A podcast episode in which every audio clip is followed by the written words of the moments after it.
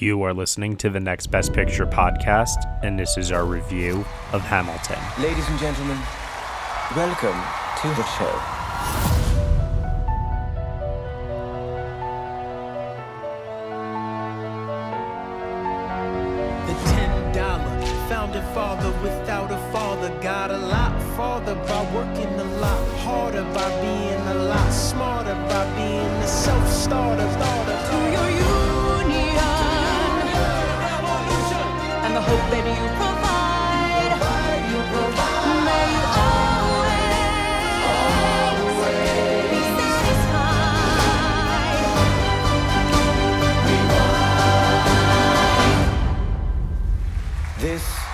Is Hamilton.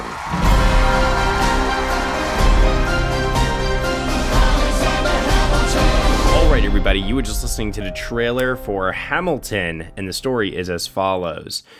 Divided into two acts, the musical depicts the life and career of Alexander Hamilton, an immigrant from the Caribbean island of Nevis. The first act covers Hamilton's arrival in New York City in 1776, his work as an aide de camp to General George Washington during the American Revolution, and how he met and married Eliza Schuyler.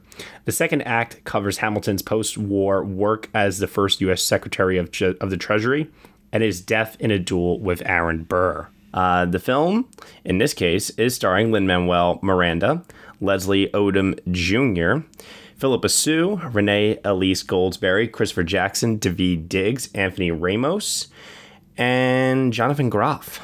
It is directed by Tommy Kail, written by Lin Manuel Miranda. Joining me for this podcast, I have Michael Schwartz, Happy to be in the room where it happens.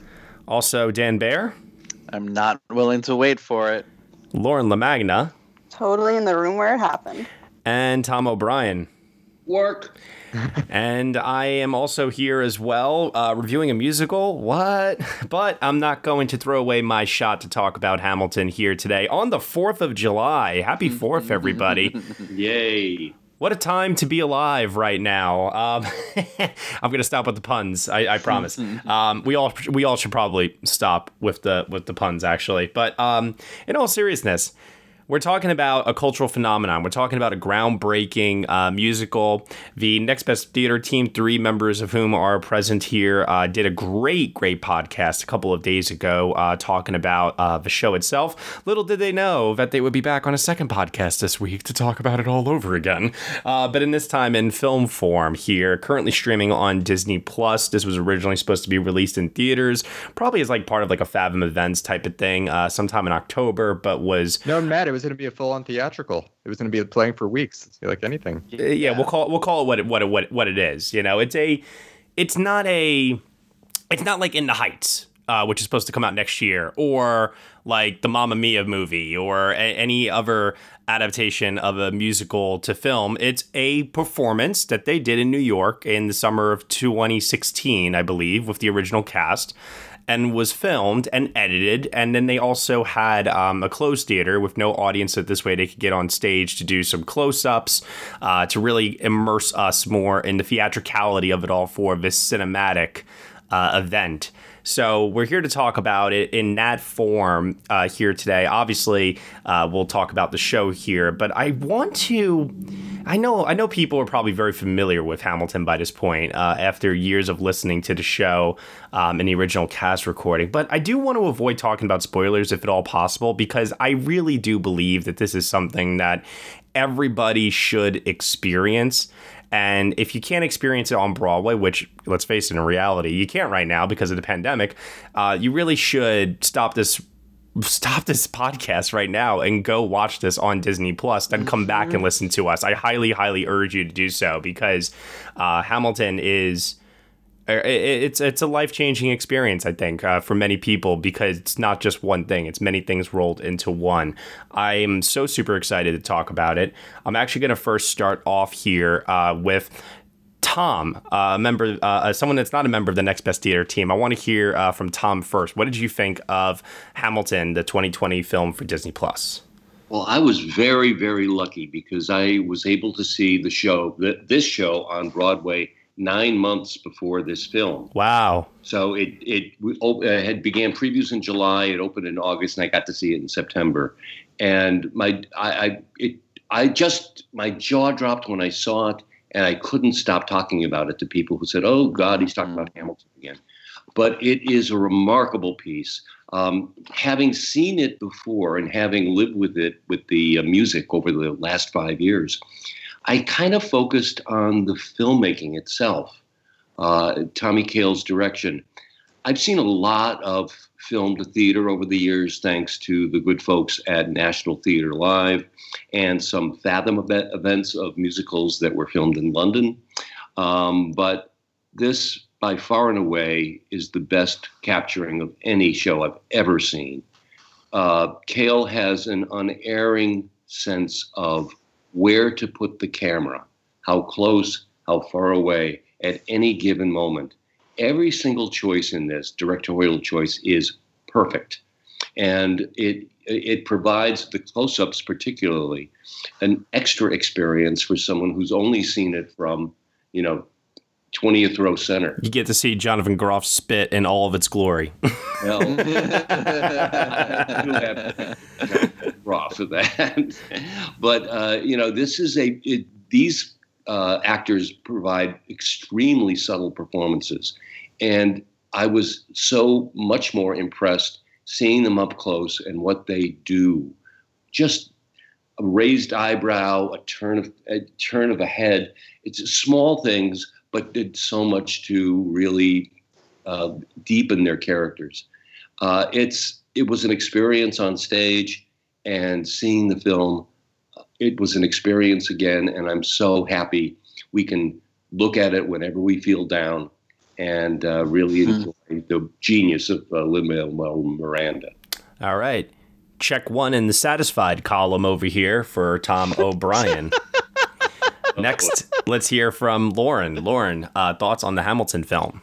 I thought Hamilton was really good. Like Tom, I have experience with filmed productions just as the theater fan myself. You can't get tickets to see every show you want. That's just not economically possible. So I've had my experience seeing different types of filmed productions where, you know, it's literally stick a camera in front of the stage and just film them where there's then there's filmed concerts, then there's, you know, casting actors just for a film stage. And then I also saw, you know, the occasional legal bootleg because, you know, you got to do what you got to do to see what you want to see. and which I'm all fine with and I all love them. And so there are different versions of the film performance. So I was interesting to see what type of version that would be. And I was really excited to see that this was the most thema- cinematic filmed production of a show that I've seen. It's still a show. I will always consider this Hamilton, the stage show, this the 2016 original Broadway cast show. But I really did like how the camera did get up close and personal, and the actors were aware of it. They knew they were performing for the camera, not for the camera plus the audience, especially for those close-ups, which you can tell when that's not the case when it's you know a film production and there is this grand audience in the arena. So you're balancing two different things. These actors knew they were playing at the camera and you saw changes in those performances because they knew how to translate it and i think that's amazing and i'm really really glad that um, lin and the entire creative company of hamilton and disney were able to capture this cast and this cultural phenomenon on film so we can revisit this over and over again because again it's not common and it's very rare when a broadway musical reaches the social stratosphere and becomes a cultural hit. And everyone of everyone knows it not just the new york new jersey connecticut theater world. And the fact that everyone talks about it and knows these faces now is pretty astonishing so i'm really happy that someone caught this on camera and now we have it forever Absolutely, definitely. Dan Bayer. Uh, well, I, like everyone else who's spoken so far, I had experience with Hamilton, seeing it live in the past. Um, and when I was l- watching this filmed version, I, as much as I was just like happy to see it again, I was also really trying to think about it like in terms of how they filmed it. And I I don't know that I'd agree with Tom in saying that it's perfect, but they did about as good a job as I think they possibly could, and it's it's just stunning. It it it didn't take my breath away like it did when I saw it on Broadway, but that's probably just because I knew what was coming and I could like feel myself getting giddy with anticipation for certain moments. And I was really pleased to say that the um, the filming of it did not let me down uh, in most of those instances. And you know, Hamilton the show is what it is, and it's a truly heartbreaking work of staggering genius, to coin a phrase. And the performances are magnificent and like lauren said the the way that they the performers have recalibrated their performances for the camera is absolutely incredible and i'm so glad that this film exists All right. Okay. And Michael. You know, as it exists as a property, I think Hamilton is one of the greatest pieces of art to ever grace the stage. And Yeah. like everyone else who has talked so far, I was lucky to have seen it, you know, on stage, and it was one of the most magnificent experiences I've ever had in the theater. So, being able to then see it with this original Broadway cast, who I'd only really known through the album and clips, I didn't see them at the time that I saw it on Broadway. Seeing that lightning in a bottle captured forever it was as thrilling as it was seeing it live on stage for me. It was like reliving that same magic. And for me, nothing captures the same energy as being in a theater and that energy that you get just seeing people on stage. But the cinematic elements here that were applied by Tommy Kail and his team just went such a long way in creating this and being a rich experience. I was thrilled from beginning to end. I had seen it before, but it felt all fresh and new, and I will probably be watching it more than once this holiday weekend. oh i definitely have already watched it more than once myself Okay, everyone. Wait for it. Wait for it. This was my first experience with Hamilton ever. I had never heard the cast album prior to this viewing. I had not seen the show prior to this viewing. Even when the cast album got played uh, at like my parents' house, who were obsessed with this show, um, my mother and my sister were fortunate enough to win the lottery and actually see the show in the front row uh, during its Broadway run. I still distanced myself, and a little bit of background on me, I guess, in this case is when it comes to theater productions, I live in New York. So my mentality is always, I'll get around to seeing it at some point. And I typically tend to avoid listening to an album uh, beforehand uh, because I want to have, like Michael said, that experience that's quite unlike any other when you see something on stage. Cut to 2016 and Next Best Picture launching, and a lot of things in my life have to be put on hold, and I don't, you know, spend uh, enough time then getting out as much. And I have not seen a. Uh, I think I've seen one musical in the last four years. Uh, and so, yeah, it, it like, I, I mean, I, I, when I tell people that they're like shocked and amazed that I somehow avoided uh, one of the biggest cultural phenomenons of the last decade, but I have to say that other than seeing it on stage for the first time, completely blind and cold, uh, seeing it in this form like this for the first time was I, I can't say it was as good, but I can say that for people out there that are similar to me, this is a fantastic way. I mean, truly fantastic way to experience Hamilton, even more so than just listening to um, the recording from the original cast. Uh, getting the visuals, getting the camera angles, the performances that are captured on camera. I mean, you also get the intricate uh, staging and direction, the blocking, the choreography. I do wish that, that there were some times where the camera maybe pulled back a little bit for some of these moments to like kind of just show us the grandeur um, from more of that audience perspective, so we could like take everything in that was happening. And there are a few moments that where it does do that, but then there were like some where the camera was like filming from like the corner or something and I'd be like, "Ah, no, I kind of want to see like everything taken as a whole, you know?" But listen, little nitpicks like that aside, this is just holy cow, this is incredible. I mean, I, I get it. I get it. I understand why people are obsessed with this. Guys, I, I watched this for the first time earlier this week, and I've listened to the album now uh, on repeat. I can't listen to anything else because, also, too, what's so great about this as a work of art is that it's just so incredibly dense. And you can tell that Lin Manuel Miranda, I mean, he said as much, spent years researching this, writing certain songs. Took him a year to write My Shot. Yeah. And I think that the quality of the work here shows in the effort uh, that he put into this because, I mean, some of the raps, the historical context, and let's not let's not forget this too. This could have been dry. I mean, like super dry as hell in terms of the history. But what makes this uh, what makes this musical so great, in my opinion, is the level of characterization that is given to the principals and even some of the side characters such as like Angelica.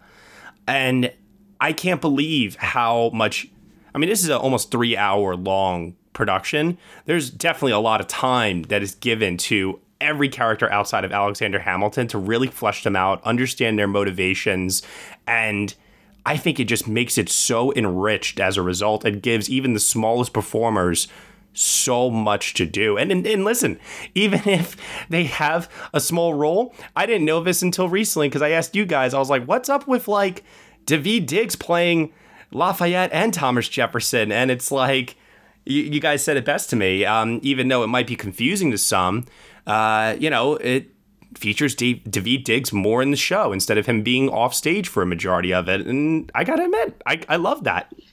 I think Matt, your reaction is, from what I've heard, so typical of people who see Hamilton for the first time. It's like, no, dude, it really does live up to the hype. Yes. like so many things in this life don't and you it's so hard to conceive of something living up to the impossible levels of hype that Hamilton has received over the years but no seriously it's genius And you know another thing that I uh, like so much about the show, other than the level of depth that is given to uh, the characters, is the variety in the songwriting.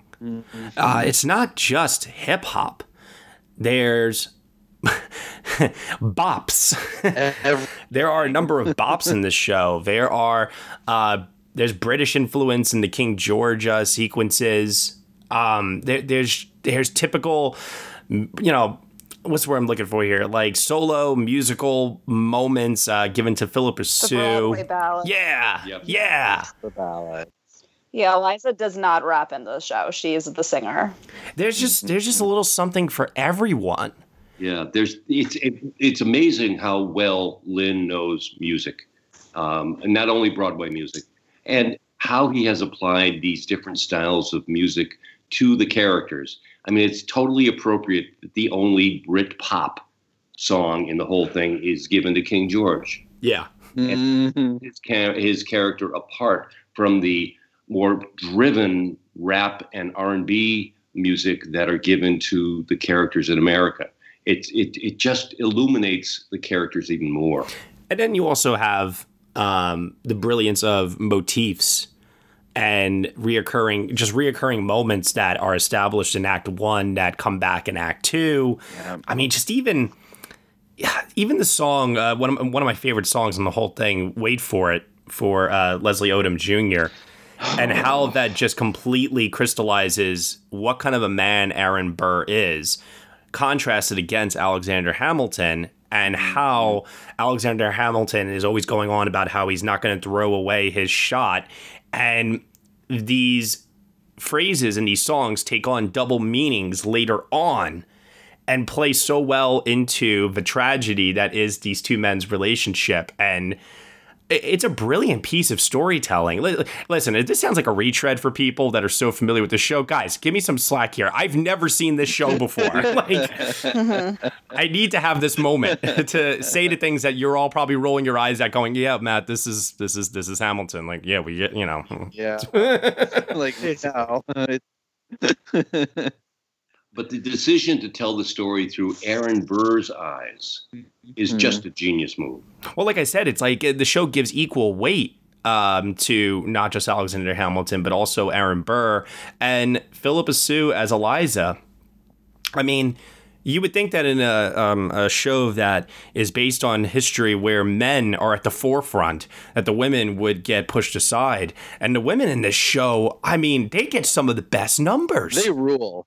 They do. I- Lin Manuel has talked a lot about how when he was writing this, he really wanted to have a more equity in terms of the the greatness of each of the roles. Like he said specifically, he needed to write a great song for Aaron Burr because that character was so important, and because he wanted to highlight the voices of people in the story who are not Hamilton. and so he wrote him The Room Where It Happens and Wait for It, which are, he admits, two of the best songs he's ever written. And if you follow him at all on Twitter yesterday, when they were doing the watch along for Hamilton, he said that he doesn't think he's ever going to top Satisfied, which is the song he wrote for Angelica and given to Renee Elise Goldsberry, who if anyone ever deserved a Tony Award for one song, is Renee Elise Goldsberry for singing Satisfied. I mean, just like, ugh. and, but yeah, like he was very conscious while writing about making these songs for these characters stand out. Yeah, I think Satisfied is the best song in the whole show. And that says a lot because there's so many wonderful songs. But just the depth of that. I was talking to our friend Cody Derricks the other day from Next Best Theater, and he said, in his opinion, Satisfied was the best storytelling song since At the Ballet from a chorus line. And honestly, I'm inclined to agree. Just the creativity and the depth that it gets into and the way in which it's told, it's just brilliantly breathtaking. Yeah, I think Satisfied just completely takes the mask off of Angelica and lets the audience know exactly what she's thinking and exactly what she's going through, which is what's so beautiful about theater. It allows characters to do that. And again, if there is a, a Tony Award in a song, it is that sequence, especially from Helpless into Satisfied. Those are 20 minutes of really good theater or 15 minutes. And back to Renee Elise Goldsberry. I've always got the perception that she was, you know, the badass, like energetic woman of the show because Phillipa Soo is a really subtle actress. And I think whenever I found out this filmed production was happening, I was like, oh my God, we're going to see Pippa Soo do her thing because it's really rare when we get subtlety in theater. And she is so good at being subtle with, especially with Burn, and we'll get to that later. But Renee Elise Goldsberry did a film production before she filmed the final mm-hmm. performance of Rent. Yeah. And mm-hmm. girl learned how to perform to the camera during that because here she was making really awesome, subtle moves that I was so shocked at because I'd never expected Angelica to have these little moments of just realization, of shock, of awe, while also being extremely powerful. And it was really cool seeing her make these little tweaks and changes because performing for the stage and performing for a thousand people is very different than performing to a camera. I also want to echo if we're talking about performances that are captured up close with the camera here. Uh, Leslie Odom Jr., who um, I, I thought his performance was incredibly subtle and definitely not an over the top performance that I was expecting. Uh, especially because it was a Tony, you know, award winning performance. Um, I was actually very, very surprised at how much range of emotion he was able to capture on his face uh, during those sequences. And another person I think that it also benefited here uh, was Christopher Jackson as George Washington. Some of his uh, back and forths with Alexander Hamilton and just some of the intensity and mic drop moments there um, really, really, really lend itself well uh, to what Christopher Jackson is doing. Christopher Jackson has the voice of an angel. I mean, He's yo, incredible. one last time. Oh my lord! I just want to cry during a final note. Like that man puts his heart and soul into it. Mm-hmm.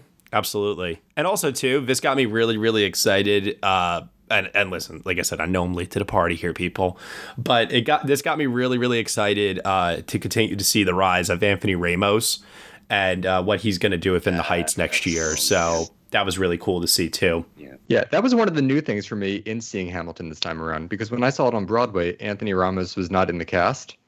But obviously, I knew who he was from like Hamilton Press and the album. But seeing his performance here on TV last night, it was the first time I was watching him as uh, John Laurens and uh, Hamilton's son. So it, it was really magnificent to see his energy from four years ago. And now we know him as a name, and he's going to be even more of a name when In the Heights opens next year.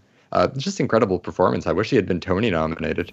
And speaking of energy, uh, David Diggs. I mean, Jesus Christ. oh my It's- lord. It would have been enough in Act One when he does Guns and Ships. So then he Yeah. comes back as Thomas Jefferson to open up Act Two and does Uh, I did kind of miss a bit of the theatricality of Lafayette when he transitioned over to Jefferson a little bit. You know, and, and Jefferson is his Jefferson is a show horse. Yeah. And Yeah. It's a wonderful way to begin the act because it draws you in immediately uh, after intermission. But it's like, who is this guy? it, it, it's such a brilliant way to you know present these characters and if you track the way that the type of songs that each of the characters sing throughout the show they they speak to the characters sort of background and upbringing and like jefferson has that you know it is these you know show pony kind of numbers and even when he's rapping it's a more um, high-minded literary kind of thing than Hamilton's, which is a little more down and dirty a lot of the time. It's fascinating to see what these particular actors have gone on to do. Uh, David Diggs is seems to be everywhere these days. Yeah. Anthony Ramos in, in the Heights, and then Renee Elise Goldsberry had that wonderful small part in Waves as the mother. Yes. Mm-hmm. I mean, Yes. these folks can really do almost anything. Leslie Odom Jr. was in um, last year's Harriet. Lin Manuel Miranda goes without saying. Uh, definitely a future EGOT. Uh, you know, is forthcoming. Jonathan Groff, Mindhunter. Phillipa Soo is the one that I, I I noticed she's continuing to do obviously more work in theater, but um, she I, I haven't seen her do much on the screen. She has a lot of stuff coming out in the next couple of months. Okay, that I that will makes say, sense. Like she, I follow yeah. her on Instagram, and she's like, I filmed four things in four years, and within the next four months, they will all be released. I don't know what's happening. but going back to Ariana DeBose, she's um she played. I have to. She she's. I have to. She is in the ensemble in this show, and she has a featured ensemble track, I would say. But again, and she's also going to be in Steven Spielberg's West Side Story, and she'll also be in the prom film. But just going, using her to harp on how amazing this ensemble is. I would say musical God, theater yes. ensemble members are one of the most talented, one of the most hardworking individuals if you ever have the chance of meeting or seeing, because what these guys do is they're dancing, they're lifting, they're singing, they're transporting stuff, and it's really amazing seeing these guys do their thing that you can't see on the cast album. You don't see the dances, you don't see you hear the background tracks, but you just see them as background tracks. So when you actually see these guys, you know, lifting and interpreting and really carrying numbers, it's really amazing to see. And that actually brings me to uh, two points here that I thought was really incredible, and that is uh, one, the utilization of the ensemble to uh, display the transportation of a bullet in slow motion was absolutely jaw dropping to me. I love it. That was the moment when I saw it on Broadway that like truly broke my brain. I was sitting when that was happening, I was sitting there in the theater with my head in my hands, unable to process what was going on. I was like, they really did that. Oh. And then the second thing is I, I've I've been reading a little bit online, and I've seen some people say that the uh, set design for uh, Hamilton is obviously not as grandiose and bombastic as maybe some other musicals that are out there or as flashy, but it's extremely well utilized. And the turntable uh, that they use in the center of the stage, which is another element that obviously you It's a don't get from the turntable. cast recording. Oh, excuse me, double turntable. It's a whole nother level.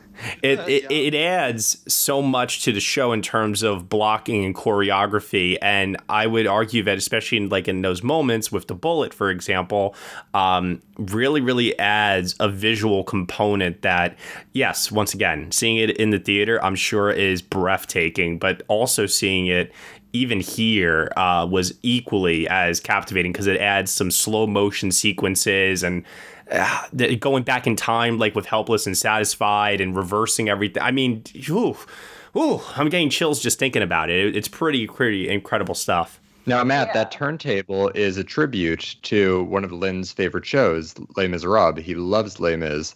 And the original production of Les Mis, what made it so popular outside of the score and the cast and you know so many other elements was that it was done on a turntable. The whole show was done that way. And that was totally revolutionary back in the day. And now it's being applied in this new way with a double turntable. And it's just totally breathtaking to see how it, you know, uh, to lack of a better word, and pun intended here, spins things along. And, you know, you get to see so many different angles and ways that it's done and it goes different directions. I, I'm just in awe of this turntable. I have three things um, I want to ask you all your opinions on because I see these three things being discussed a lot online, and I want to get some uh, some feedback here. Number one, Lin Manuel Miranda, the actor, versus Lin Manuel Miranda, the songwriter. Um, I would say that he's a better songwriter than he is an actor, but I think that his acting is often underrated. Mhm. Um, I it, it's very easy to think like you know he is he writes for himself or he only plays himself, and there's an element of that, but the there are moments, particularly in this filmed version, that he has that just knocked me out. I agree. It's definitely like some of the more of those emotional scenes. Yeah, and it's not just the moments like my shot or um you know Yorktown or um Hurricane, which you know, uh, obviously those are great, but yeah, like in its quiet uptown, uh, Yeah. just heartbreaking. And the most heartbreaking thing is, you know, watching him when Eliza, you know, when Pippa Soo finally gives him her hand and forgives him for everything. It's, really beautiful moment, and he sells it so well. that and the world was wide enough. Um, I I- I think that I, I agree with you, Dan, in the sense that he plays to his own strengths because he is writing to himself and he knows what he can and can't do. So it's really well catered to that. Um, he's just not. He's not a showstopper like some of the other performers are He's in also this. performing with Juilliard trained professionals here, like um, Leslie Odom Jr., Pippa Soo. They all came from Juilliard, and they're and everyone else is seasoned Broadway performers. And again, I do think his writing is better than his acting, but he's still a pretty good actor. yeah, he's not terrible. when- yeah, and when you do write something like this, isn't a a hundred percent like interpret. This is an interpretation of Hamilton. It's not a hundred percent like we are making a carbon copy of the character. It is a character of Alexander Hamilton, and when you write something, it becomes so personal to you that I do think that sometimes the writer is sometimes one of the best people to portray it. And you can tell that this character means a lot to him, and you could tell that he is on stage a good amount of time. He's saying a lot of words and he's hitting all the marks. And I think he deserved that Tony nom. Yeah, I think Yeah. that also he's a very generous writer uh, in that he just gives all of the best parts, all of the best lines to the other characters. It's not created for a big Lin Manuel Miranda showcase. He is, um, in many ways, a member of the ensemble here, even though it's about him. And um, it's the, the the if anything, Hamilton is a little less interesting as, as a character as some of the other people he generously writes about. And also, too, you're talking about uh, Lin Manuel Miranda being generous, and let's also keep in mind that this could have easily have been an all-white male cast at the end of the day, and that is not the musical nor the story that Lin Manuel Miranda was setting out to write when he started this, and having it be a show for people of color and a show that will be continuously performed by people of color and keep people of color um, uh, employed on Broadway, hopefully for many, many years to come. Um, and really just honestly showing America as it is today not like it was necessarily back then, and having this whole idea of looking back on history uh, from the present is something that I think is another layer of genius that he brought to this, and also too a great contribution to society. Like we talked about before, it's an immaculate piece of art uh, because of everything that it has to contribute there. And five years later, you're seeing this concept replicated in different ways. Next spring, hopefully next spring, it might be delayed due to COVID, but Roundabout Theater Company is doing a revival of one of my favorites, 1776, with an entirely female, non-binary, and genderqueer cast. Wow, wow, that's Yeah. So exciting. See another American Revolutionary War musical done with this setting or with this type of cast, and I think that's such a brilliant idea. Like you look at it now, and it's like, yeah, you know, we know this concept because we've seen it again. But to go back just to 2015, it's amazing to think how revolutionary it was back then. Hmm. Because you look at this casting, and it totally recontextualizes how you view these founding fathers. And we've been having a lot of conversations lately about the founding fathers and who they were and their principles. But I think having this cast of made up of entirely people of color outside of King George, uh, you're able to look at these founding fathers and say, yes, I'm sure they were bad people with bad traits who did horrible things like enslaved and, you know, just, you know, like any complex person has horrible things in their lives. But they also built a country that we're all, you know, living in and benefiting from to some degree. And I think that's something to be celebrated. And you could celebrate those accomplishments while viewing it through a new lens. And that's the beauty of Hamilton to me.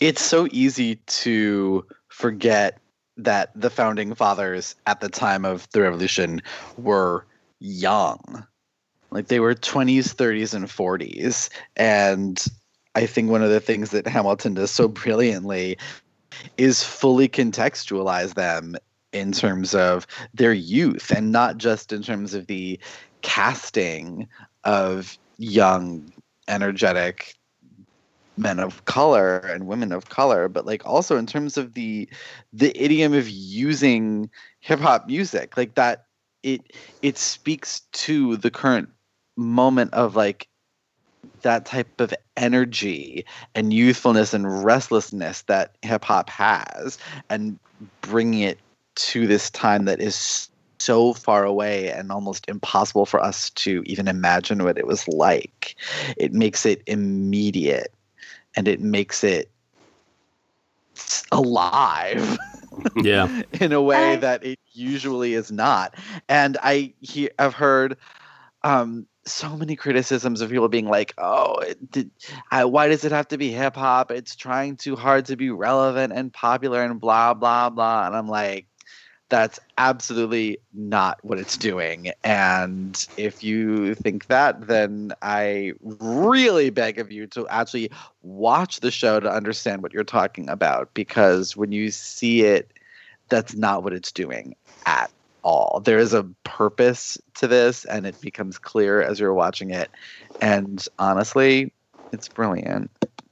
And I think it's also important that Lin was casting people of color to give people of color these roles. Um, that's something that like Lin's been doing before. And in the Heights, again, it's about his life, and those are all um, Latinx actors. And I was watching an interview with Leslie Odom Jr. during the Tony Award season that year, and he said, "Black people." of color and men of color don't get Tony nominations because there isn't a role. Yeah, they can colorblind cast, but that's because but at the end of the day, those roles weren't made for black actors or black actresses. And the fact that and you know, the musical theater lexicon is so small when it comes to that part of diversity where it really is just colorblind casting for revivals mainly, or the understudy is a person of color, but the principal is a white person. So the fact that we get to have an principal cast and principal ensemble that is all these that is all for people of color it allows these actors who are so incredibly talented to have a spot Second point here.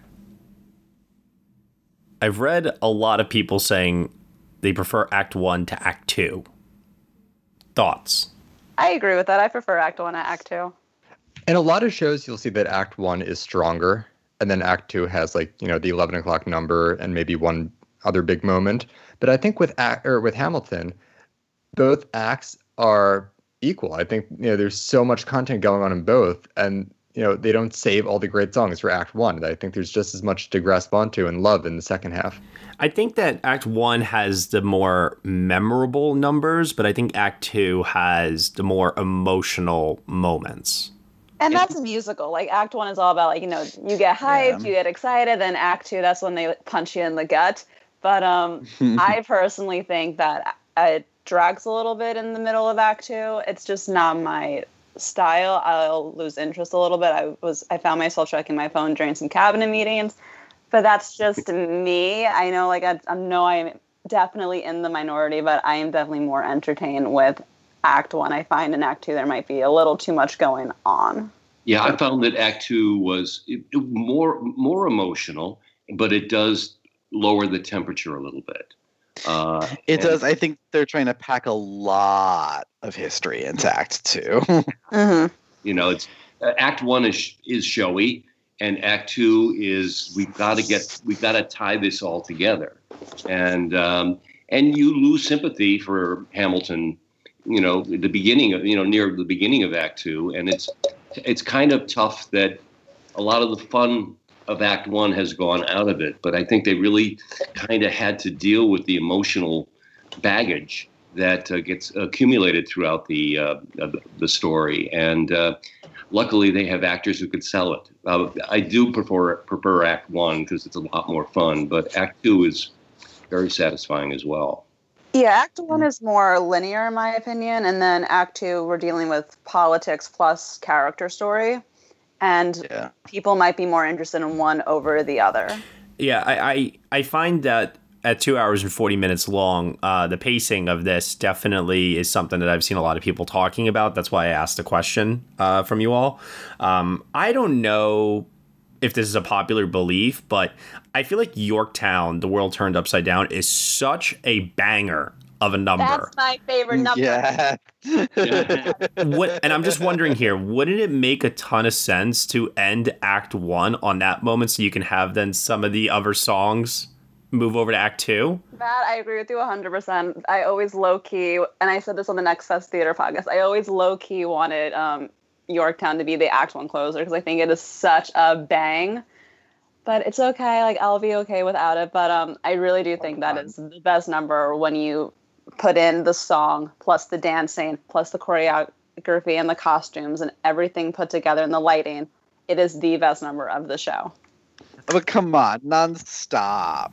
I mean, nonstop is good. Don't get me wrong. Uh, I, I love a musical that it starts intermission with all the characters, you know, going off in different spots, and you don't know where it's going to tie together in Act Two. Like when Angelica uh, goes somewhere. I'm not going to say where she goes, but that's like a moment. It reminds me of everyone coming together for one day more in Les Mis, and it's like, okay, we got a lot going on in Act Two, and this sets it all up for us. Another thing too, then maybe about Act Two that I found on the viewing was even though the relationship between Hamilton and Burr is set up early, and we know inevitably how it's going to end because the show tells us as much, I find that their relationship does kind of slog a little bit in Act Two, and then all of a sudden it revs up super fast in the last what three songs. Yeah.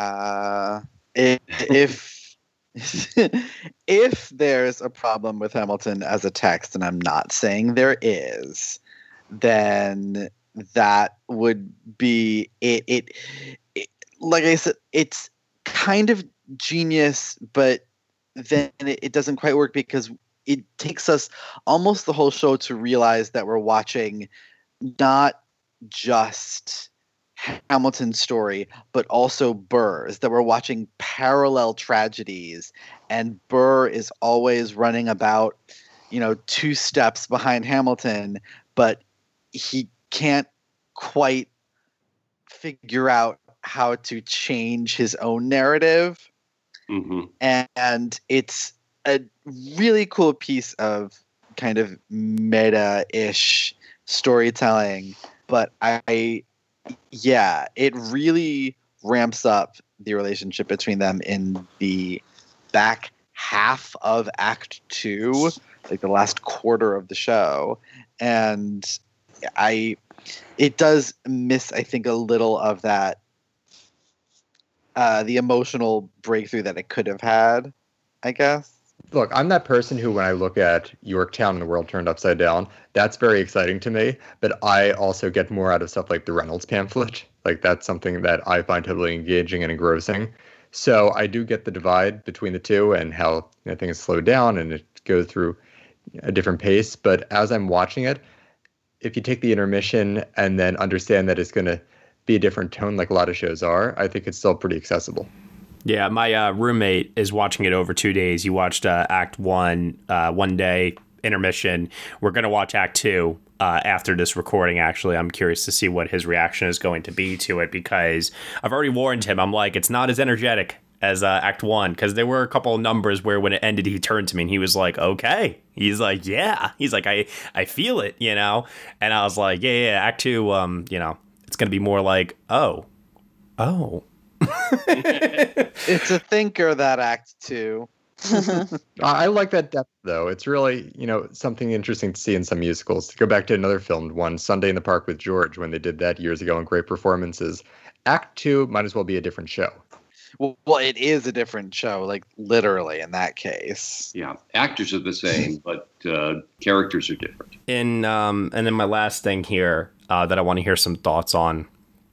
This is not something that I think you. Yeah, this is not something to my recollection that you actually hear um, on the cast album, and that is the final moment of the show, Eliza's gasp. Yes. And I know that there is no official answer uh, to what it exactly means. Lin Manuel Miranda has remained tight-lipped about this thing, and you know he he's welcomed different interpretations. I would love to uh, hear uh, some other readings of this from you guys. Okay. I again, as I said, I love Phillipa Soo. I think she is the perfect Eliza because again, it's so rare for subtlety in theater to exist. I don't know if I've ever seen it on stage personally, but I think she's one of those actors where instead of, you know, leaning back in your chair and just absorbing her greatness and filling up the seat, she makes the audience member lean in close to her. Because what she because even though she doesn't do that much she does so much with so little and you just have to like get everything that you want. And it's so amazing watching her just be. And i always saw that eliza is such a good person and i would never be as good of a human as that woman is. And i always see it as um she after hamilton meets his demise, she makes it her life's mission to make sure his story and his legacy gets told. And at the end of her, at the end of the song, um, Hamilton guides her, like she dies, I would say, and then Hamilton guides her to the front of the house, and she sees that it's a packed house, which means her story and his story is being told, and she has succeeded. And let me just say for the record too that most musicals I feel typically will end on a joyous, monumental medley of all the previous songs and moments, smiles and great choreography and flashing lights and boom, and then it all ends and the audience erupts in applause. This does not do that, and oh my God, did it did it affect me so? And the extra added layer of these different interpretations of what Phillipa Soo is doing here and what that moment means um, only contributes to the argument that we've been making that it's not even really an argument at this point. It's like an undisputable fact that Hamilton is a great work of art. Yeah. um, Tom, curious to hear your uh, reading on that moment. that moment uh, has really stuck with me. It's as if it's, it's almost really breaking the fourth wall because you can see that she sees us and it brings us closer to her. And uh, that kind of satisfaction that Eliza must have in seeing his story being seen by so many people and that her work on his legacy uh, has come to pass. And I just treasure that moment. Dan? So for me, it's for me it's brilliant because it's kind of weaponizing, like Lauren was talking about, that Phillipa Soo's ability to sort of draw you in and make you lean closer, and to end on this on that note on this like. I don't even know what to call the sound that she emits from her vocal cords in that moment because no word kind of feels like it fits properly. Um, but like you are, and through that whole the that final uh, number, "Who lives, who dies, who tells your story," it ends on such a quiet note, and I just like the those back the background voices in the ensemble just almost whispering that time over and over again when you know that's a big theme throughout the show and how he Hamilton is constantly doing things like he's running out of time. And now th- that he has no time left but there is also so much time between when he dies and the present day it, it it's really like that is something that always hits hard for me. And then Eliza comes on stage and he emits this sound and you're leaning in and it kind of blows you back in your seat a bit. And for me it's just like a moment that that seals the emotional deal of the show that sort of like captures the whole experience of it in one gesture. You know this show is a shout to people to listen and wake up and learn from the past and move forward with that knowledge. And that's what Eliza does in her later years. So it's sort of like pushing the audience out into the world, changed for having seen this. Okay. All right. Michael. So when I saw Ham- Hamilton on stage, the moment when Eliza gives the gasp and sees the audience, that was clearer then because you could tell that she was looking at us. Had I seen this on film first, I would have probably thought that it was just her reacting to the death of her husband and maybe, you know, carrying on the weight of his legacy. But I think when you're in the crowd with the theater, that moment really, you know, hits closer to home more. But, you know, it's great to have that gasp and that moment on film. Like I said, lightning in a bottle. It's there for us to see going on now. Yeah. As I and so many people say, there's a reason it's called Hamilton and not Alexander Hamilton. Mm-hmm. Ooh, I like that. Yeah. Yeah. Hey, Okay. Final thoughts on the show or movie in this case. Uh, Michael, final thoughts. You know, there's nothing really else I can say about Hamilton as a property that hasn't already been expressed by someone else in the past five years. And just to plug MBT, I thought you guys did a really, really phenomenal job on that episode talking about the show. And I highly Yeah, urge thank all of our listeners to listen to that as well as a companion piece to this. Thank you. Yeah, and when I say that, I don't mean that I have nothing else to say about it. There's just so much conversation around it. You don't know what points have already been exhausted by someone else. And that's why there's so much great writing out there and so many other great podcasts, I'm sure, that talk about Hamilton. Uh, it's a sensation. It's a sensation for a reason. You can see why this show turned the theater industry upside down. And I hope we get to experience more art like this in years to come. It's one of the greatest things I've ever seen on a stage. And to have that energy available with the original cast forever on Disney Plus and however else they're going to release it someday, it, it's just a wonderful thing. So I think this is one of you know the most impressive live recordings I've ever seen, and just a excellent way to spend your time at home over the Fourth of July weekend. It's it's a masterpiece. I don't have any other word for it. Okay. All right. Lauren? Hamilton's a really great piece of theater, and I'm so glad it's been captured like this. I will like to mention that um, Lin does do other tributes to theater, where in the first number they all stand in a line, which is much like a chorus line. Mm-hmm. And then I also love how in the opening number it kind of serves as a prologue, which is a callback to old ancient theater, which is going all the way back to you know ancient Greco-Roman theater and also ancient and Shakespeare, where they literally tell you the story and you decide if you want to stay or if you want to go. Because in the opening number, they say everything that's going to happen, and the actors aren't really in their costumes yet; they're just in white, except for Leslie and Lin. And I think that's an awesome, you know, playback to the prologues of you know great Shakespearean tragedies. So I loved that little nod to it, and I think it's great, and I think it's so beautiful when the creative team realizes that you know some most people aren't going to be privileged enough to see this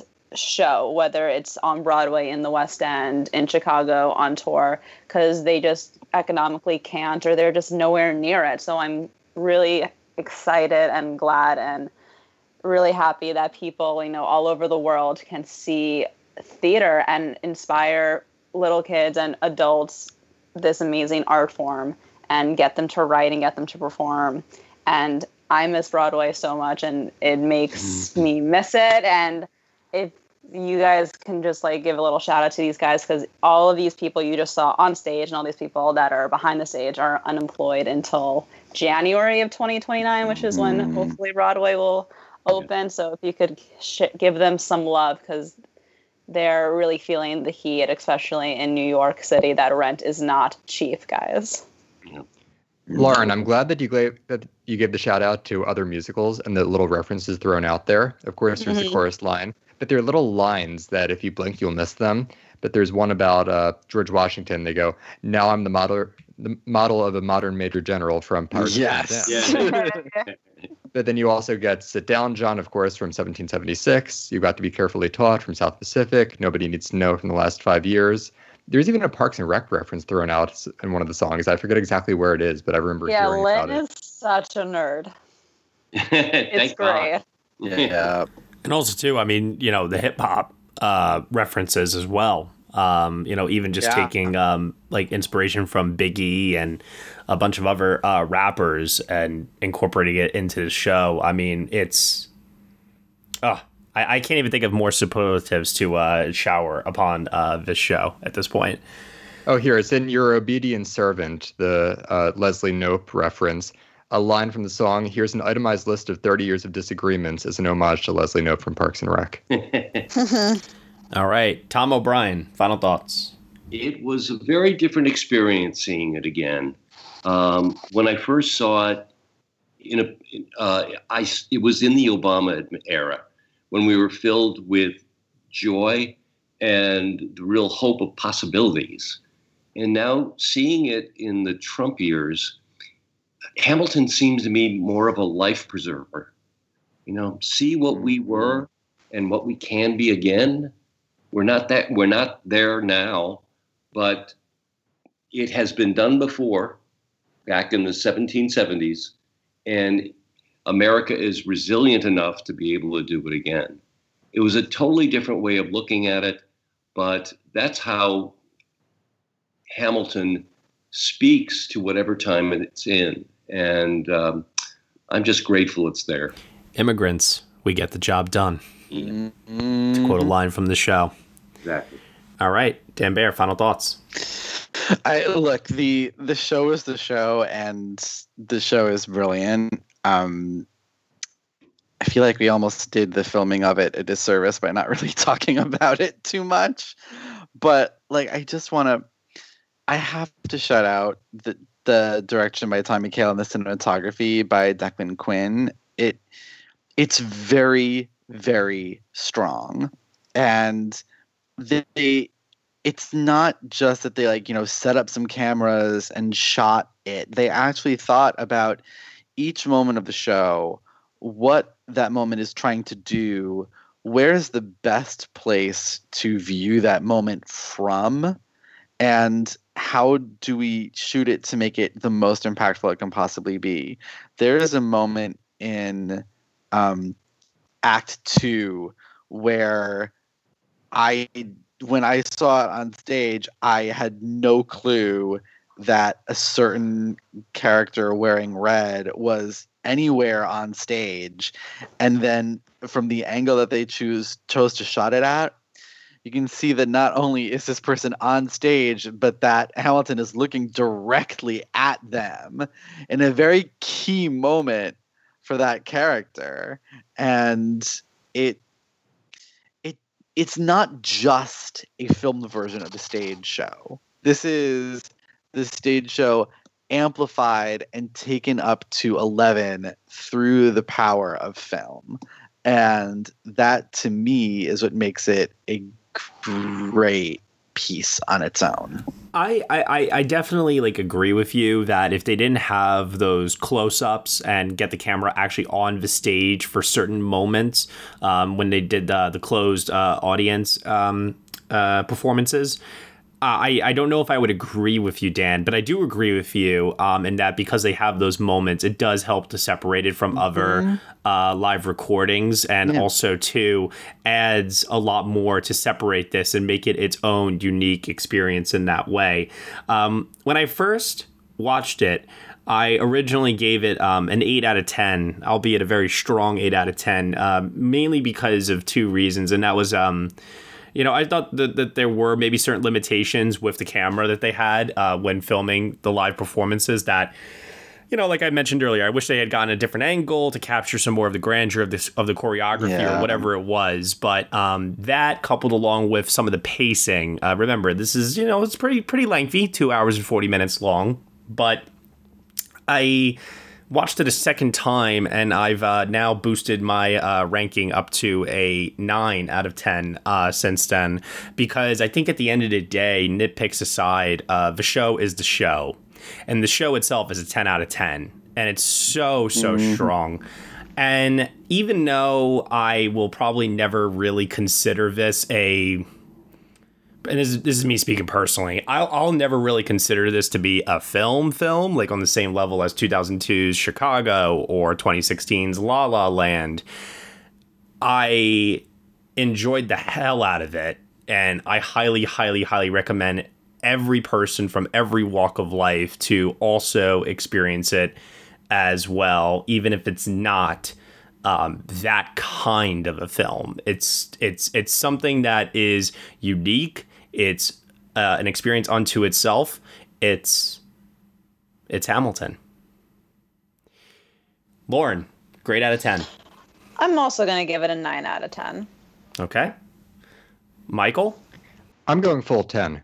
I think it works as its own film because of what Tommy Kail and his production team are doing on stage, but it just reminded me of that same energy of seeing it on stage, which to me is just so rare for these filmed experiences. Even something as great as Sunday in the Park with George or Into the Woods, they're wonderful experiences, but you only get so much out of it. This was totally fresh and unique and daring and made me want to run back to the theater the second they open and it's safe to go.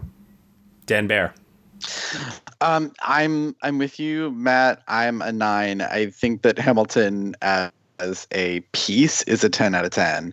I think the movie's the film version of it is a nine. I I think there are some moments.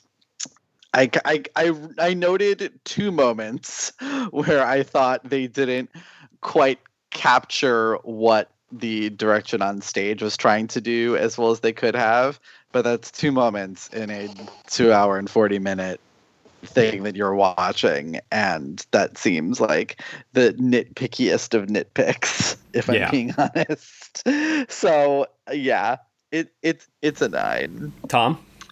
Uh, I was expecting because I, I also think that it, the show was a ten out of ten, uh, dropping it back to nine before having seen it because it's just not the same experience. But I tell you, I'm just so impressed with Tommy Kail's direction. Full ten for me. Okay. And in a great article that was written by uh, Will Mavity, and he's had to definitely uh, defend it a lot uh, to a bunch of people. Hamilton, the film for 2020, is eligible for the Oscars. It's eligible by the Academy's own ruling, especially their ruling of a planned theatrical release despite it being released on a streaming service. And there's also precedent too with someone like James Whitmore, for example, receiving an Oscar nomination for Give 'Em Hell Harry in what was also a film stage production. So, technically speaking, yes, Hamilton uh, can contend and it can get Oscar nominations. And once again, I think Will did a really, really great job of breaking down uh, the categories where he thinks it uh, stands the best chance. He talked about acting, he talked about costume, um, uh, sound, uh, and even cinematography as well. So, you know, uh, what, what, what do you guys think about um, Hamilton being a potential Oscar player this year? What is it? What is it all? How's it going to play out? Because we're living in very uncertain and unusual times where it feels like anything can happen. I do think it's going to show up in some capacity. I don't know what exactly, but I think just based on the reactions I was seeing of people watching it last night, and we'll continue to watch it over the holiday and through the rest of the year as we social distance and stay at home, it'll be remembered. It's going to be a thing that people return to on Disney Plus. So that's not to say it's going to be in Best Picture necessarily, but I think stuff like sound mixing or costume design are very much in the mix. I'll be negative, and I really don't want it to be nominated. I just don't think it's it's not a film. I don't see it's not like it was something that where you know the actors were cast just to film this like the Les anniversary concert or the Phantom anniversary concert or even the Newsies production where they literally hired cast actors, made costumes, changed a couple things, and they filmed it just for this. This is a piece that was originally made for theater using original stuff. So I don't think it's the same. And they won the Tony Awards that they rightfully deserved for doing it won in that medium. Yes. Well, it didn't Yes, win some of the- everything. It basically did. So just share the wealth for the film. It's not like that. I agree with Matt. It's not La La Land. It's not the adaptation of you know Chicago. If it was like a film version of Chicago and then Chicago the film, those are two separate things. You know, we're literally putting cameras in front of the stage and we're filming the staged version of the show. When the Hamilton film happens, because I'm pretty sure they'll make a movie out of this eventually. That's the movie. It's not like we're putting it's a we're not comparing no something where you know they filmed in the heights and then we also have an in the heights movie or the Les Mis concert versus the Les Mis movie those are they're two different things they're two different mediums so i don't cons- i wouldn't consider it yes it's technically allowed to but i i wouldn't it's just it's not the same I I I I I, I agree with Lauren. I don't. I don't disagree. I'll say that. would it be cool to happen? Yeah, I, I mean, it would be cool, and I kind of want to see it uh, just for the sake of the novelty of it all and like the WTFness of it all. But at the same time, I think that if there is an eventual, actual, real film, even if it's three hours long or whatever it is, and yeah, it may not include this same cast uh, for obvious reasons, but if that movie gets released, that is the one that should be, I think, competing for Oscars. I I, I actually was curious. Um, this this can't contend for any Emmys on the same way that uh, some of the other musical productions have gotten uh, Emmy uh, recognition lately, right? i'm pretty sure they have an emmy No- they win Yeah, Em- they- they have an people win Emmy for, emmys like, for like- live performances on like gma or something and i'm pretty sure they have something yeah, and this this film was released after the eligibility period. So Oh, so either way, okay. Yeah. Yeah, Um, that it would makes have sense. to be next year. Yeah. My my feeling is that uh, the things that were designed for the stage, for example, the costumes, I don't think should be considered. Uh, but things that are specific on the film, the sound mixing, the direction, Mhm. I think that is a- a legit- Cinematography, editing. Yep, I think that's a legit thing if it has to do with the, the film and only the film. What about the performances? no Yes. I would love to see Renee Elise Lauren, you were just there. talking about how they recalibrated those performances for screen, which But to I me, feel like when the Yeah. film gets made, this is double dipping. I don't think it's fair. I really don't. I know I make no sense, but I really see it as the it's the it's the film production. It's not like they casted these guys and say, okay, we're gonna make this. The, it's not like it's the Phantom thing where they cast, you know, Ramin Karimloo and Sierra Boggess. Be like, okay, we're gonna film this, and then we're gonna put it in the movie theater. They weren't oh. originally doing the show at the time. Like it was. so hold on. You think that the Phantom Anniversary concert should be con- would be considered for the Oscars, but this wouldn't? Yeah, because it's different. They're not made for the same thing. I feel like this is the entire Broadway production, and they're putting professional cameras in it. And I feel like that this film, will, the Hamilton film, will eventually be made. And I feel like it's double dipping if you're nominating both of them. Yeah, but double dipping goes on all the time. I mean, a number of people. Doesn't were- mean it's right. No, I know, but a lot of people were close to EGOT. One, their EGOT, you know, got, got as far as they did because they won the Yeah. Tony, and then they went on the Today Show to sing a song from it, and they got. And an let's Emmy. also be completely honest here. Critics are not going to vote for this. They're just not. It's not happening. It's not happening. Had Well, it been gonna be released my in lineup, like I'll tell you that right now on July Octo- 4th. it's going to be something that we're talking about right now in the moment. And by the time we get to award season, which is by far the longest award season that we're ever going to experience for the record, it's not going to be brought back up again in the conversation. I see Disney pushing this. I see them pushing it if their other contenders uh, all fall by the wayside and don't get critically well received because then they have nothing else left, and this is an option. Yeah. Maybe Yeah, we'll be feeling I- especially patriotic in the first quarter of next year. Maybe. to it. I mean, you know what, Michael? In all honesty, we did talk about how the election could potentially uh, bring about a very, very interesting type of Best Picture uh, winner or contender. And who the hell knows? Maybe Yeah. Hamilton is that beloved. You I mean, know? You know, it would not be out of the ordinary. The musical that showed us a better future when we were all staying at home. You know, you have the movie released at home and then a potential, you know, election that changes the game. There you have it. That's a Yeah. best picture winner that defines a past year in cinema. But that's also taking into account nothing else that comes out after this that is obviously going to be at the forefront of people's minds more while this gets pushed to the back. Right now, today, as of this recording, I agree with you, but there's still a lot of time left. Yeah, if it had it come out later in the year than July, maybe we would be talking about it as a potential Oscar contender. But as it stands right now, it's not fucking happening. Sorry, And it has less. like it's just not. Yeah. And and, and there's It's just a, not. And look, I love it, but it's not happening. yeah, there's a legit film musical coming out with West Side Story that is very much the kind of film musical that Academy voters may be more comfortable with. As much as they love this, this might seem like a hybrid to them. So Yeah. Okay.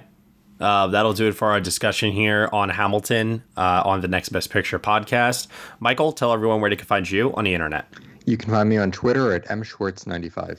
Dan Bayer, You can find me on Twitter at Dance and Dan on film. Tom O'Brien, I'm on Twitter at Thomas E. O'Brien. and Lauren LaMagna. You can find me at the Twitter at Lauren LaMagna. And you can find me at Next Best Picture. Thank you so much, everyone, for listening to our review of Hamilton here on the Next Best Picture podcast. You can subscribe to us on iTunes, SoundCloud, Google Play, Stitcher, TuneIn, Player FM, Acast, Castbox, also on Spotify. Be sure to leave us a review on Apple Podcasts. Let us know what you think of the show. We really appreciate your feedback and your support, which you can lend on over at Patreon. For $1 minimum a month, you will get some exclusive podcast content from us, including some of the Next Best Theater episodes that we talked about here, even though the Hamilton one uh, was released complimentary in full for you all to listen to. And once again, like I said, I highly recommend you all check that episode out um, after viewing this because they definitely went into great uh, detailed talks about the stage uh, musical, and it was a really, really great discussion. Thank you so much for listening. As always, we shall see you all next time.